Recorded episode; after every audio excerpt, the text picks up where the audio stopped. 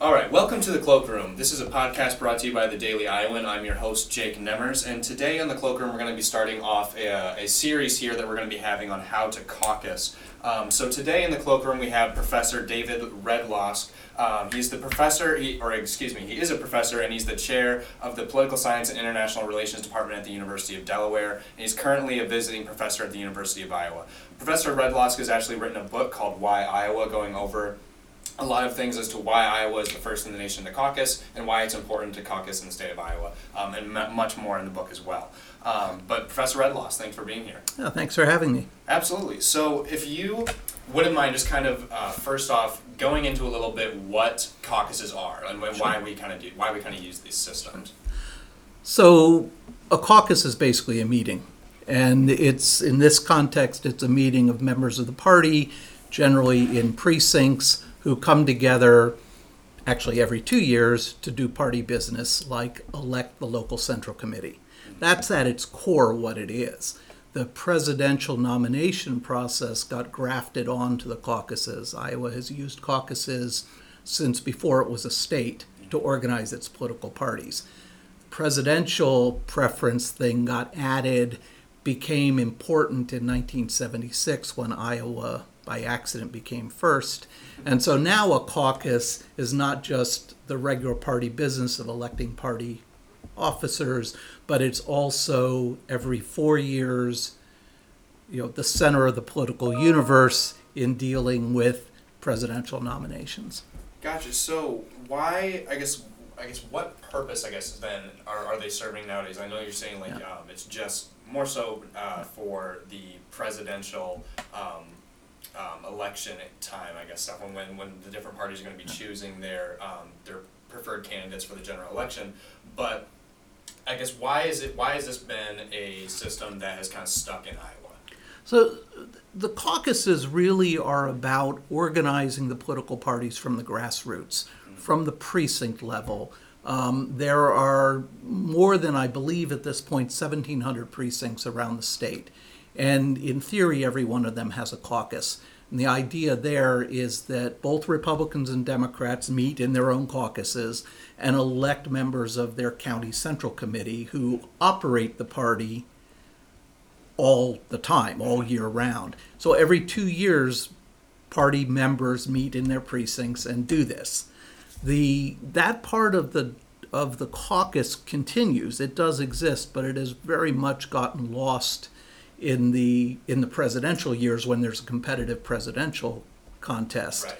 right? Because instead of it just being the local party activists in places like Iowa City, hundreds and hundreds of people show up mm-hmm. instead of a couple dozen activists. Gotcha. Yeah. So, and then that kind of leads me into this this next thing I want to talk about as to why, or I guess why is Iowa, uh, I guess first in the nation? You mentioned earlier it was you know just kind of an accident as to why we started the caucus first. But do you, is there more detail behind that? Yeah, it's it's uh, you have to go back to 1968 and the Democratic National Convention in 1968 in Chicago. The convention was a disaster. There were riots in the streets. There were um, police, essentially a police riot for all practical purposes. And the Democrats nominated Hubert Humphrey as this was happening. Humphrey had not gone through any primaries. He had not uh, uh, really gone in front of the voters. He was elected basically by the party leaders, um, and and following this disaster of a convention, and then following Humphrey's loss in '68, the Democratic Party leadership said we need to do something, and so they created a commission that looked at the rules. And the most important part of the rules for our purposes was opening up the process to rank and file Democrats, not just leadership, not just people who are handpicked. So part of what happened with that was a new set of rules that required, in the case of Iowa, which had caucuses and conventions rather than primaries, to advertise the caucuses and conventions ahead of time. Before this, the caucuses happened maybe in somebody's garage or basement, and the local party leaders might or might not tell anybody that it was happening. The new rules required them to be advertised, required them to be advertised a certain period of time in advance. you have to know that Iowa has a caucus and then county conventions, congressional district conventions, and a state convention. Each one of these had to be advertised a certain period of time in advance and publicly accessible. Right. That's a long way of saying the advertising requirements combined with the fact that in in um, uh, in Des Moines, the state convention couldn't be held when planned because of some other convention that was taking up all the hotel rooms. Everything got pushed early. And when everything got pushed early, one of the really odd things that happened was the precinct caucuses jumped ahead of the New Hampshire primary, which had been first for years no one paid any attention to this.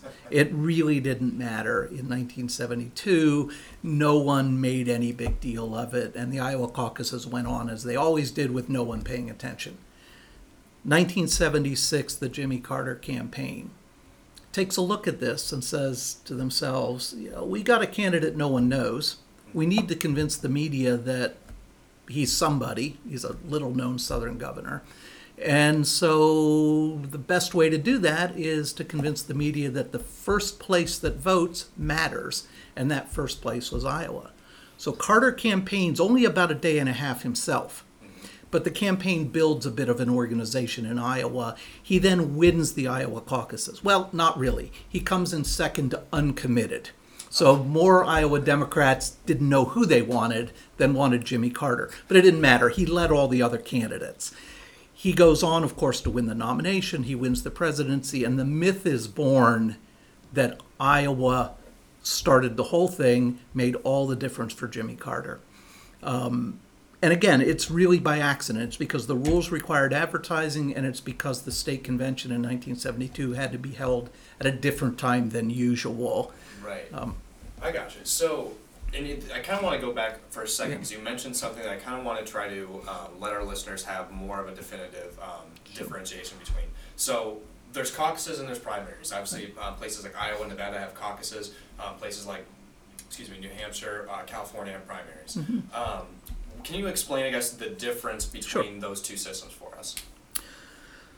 A primary is what we're used to in the sense that you go vote. And you go vote it you go to your precinct and vote. You can do it at any time of the day from when the polls open till when the polls close. And unless there's some kind of long line it'll take you a few minutes and you're done. And all you do is go in and vote so right? just going in checking the box submitting? Yeah whatever the system they have. But yeah you're just casting a vote. And the actual process of casting a vote once you get to the front of the line takes maybe a few minutes right? It, it's what we're all familiar with. It's exactly what happens in general elections as well. A caucus is a meeting. So you must show up at the time of the caucus when it's scheduled, which is 7 o'clock p.m. You must commit to staying at least long enough to do the presidential preference if you are a Republican, that probably won't be terribly long. It starts at seven. You may be voting by seven thirty, and all you do is write a name on a piece of paper and drop it in a box. If you're a Democrat, you may be making a couple hour commitment because you come in, you mingle around, you hang out in the part of your room that is labeled for your candidate.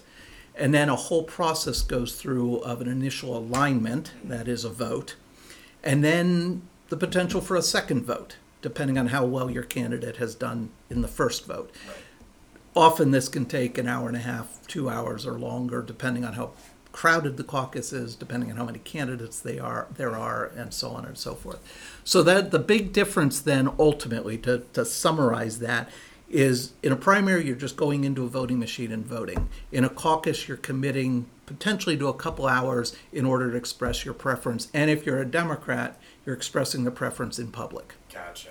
So, so why is it then that we have like all this? I guess a lot of the states kind of do it the same way. But why is there two different systems that yeah. these that these states can can use here? So like, why I guess why don't we just stick to, to one sort of system in order yeah. to try to get um, you know candidates for a general election? Yeah. So the whole the whole primary process that we're we're now starting um, is it, it, it just kind of happened right? There's no federal law about it. Certainly, the Constitution says nothing about nominating candidates for president.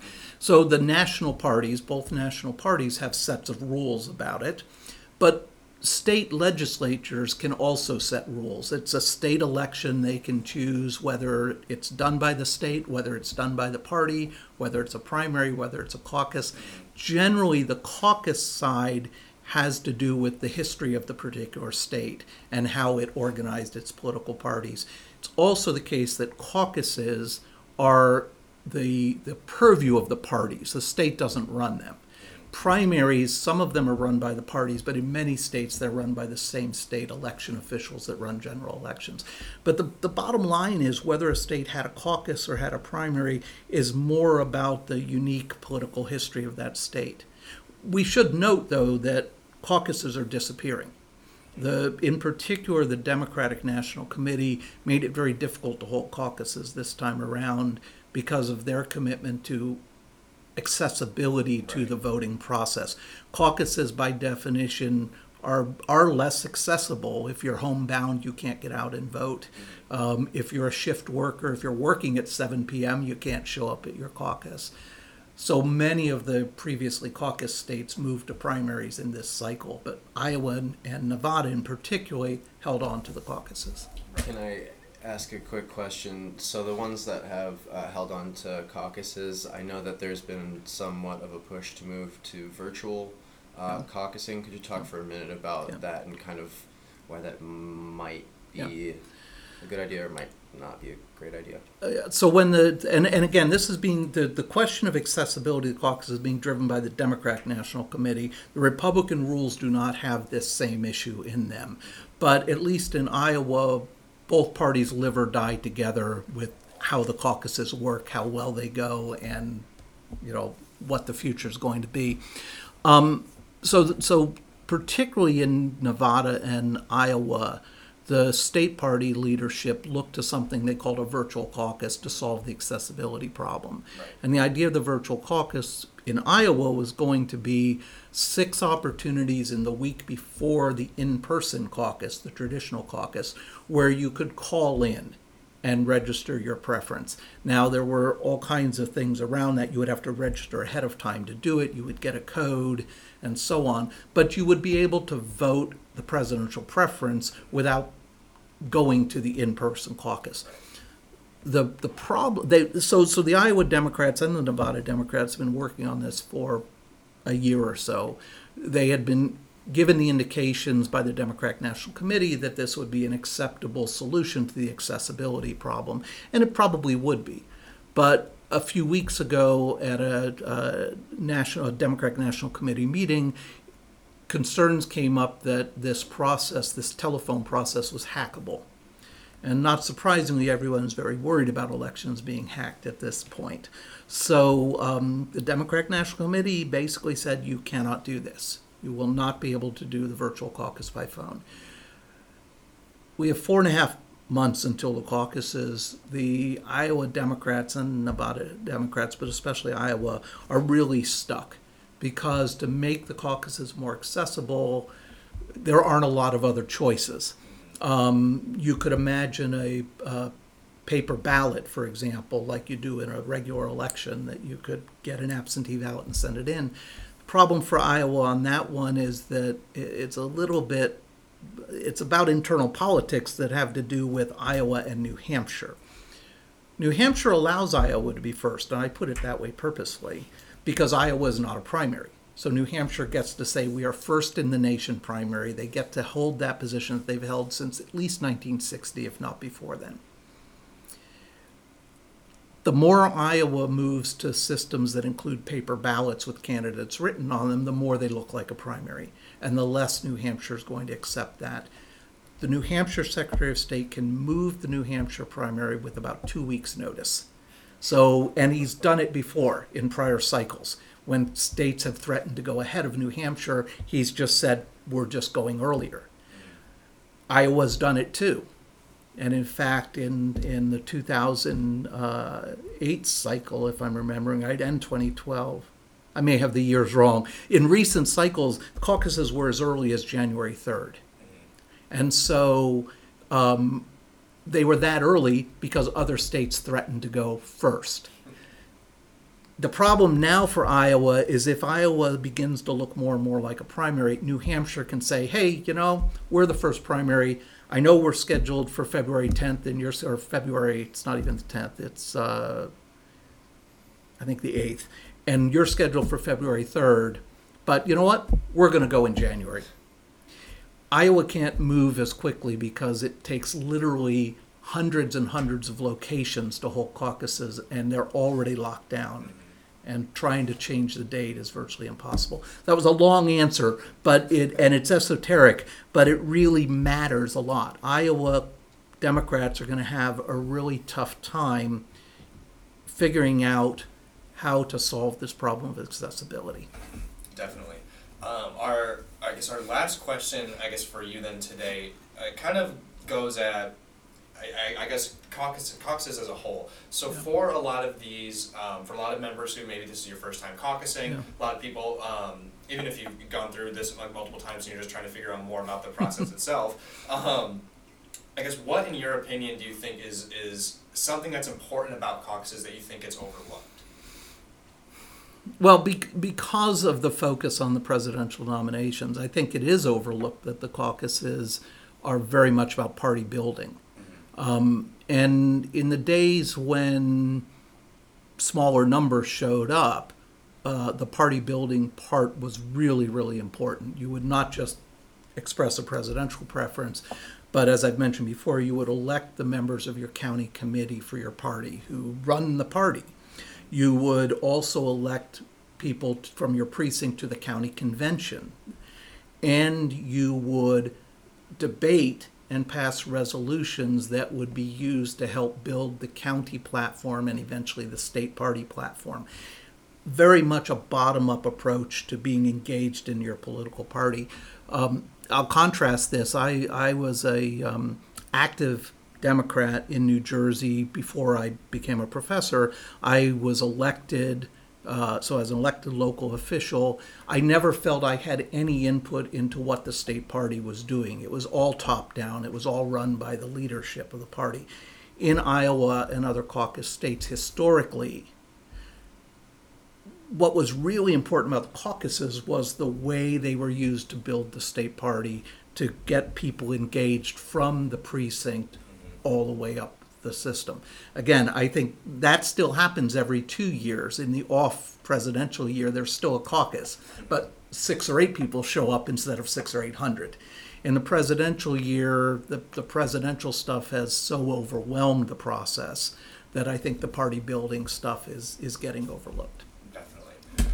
Professor Redlawsk, thank you so much for your time today. Um, really do appreciate you having, or appreciate having you on the show. Um, if anybody else, I guess, wants to um, figure out, or I guess find out more about um, Iowa politics, the Iowa caucuses, please check out Professor Redlawsk's books. Excuse me. Please check out Professor Redlawsk's book, Why Iowa, um, and you can figure out more about um, the entire process of caucusing um, and why it's so important to the state of Iowa, um, as well as listening to this podcast, obviously too. Well, I appreciate you having me on. I'll also plug the fact that I, I and several students are going around to candidate events all over uh, for the next four and a half months, and we're tweeting about them at IA Caucus Info. So follow us on Twitter, and you'll see what we're seeing. Perfect. Professor Redlawsk, thank you so much for being uh, with us today. Um, for the rest of you listeners, we'll see you guys next time on our next episode. Thanks for listening.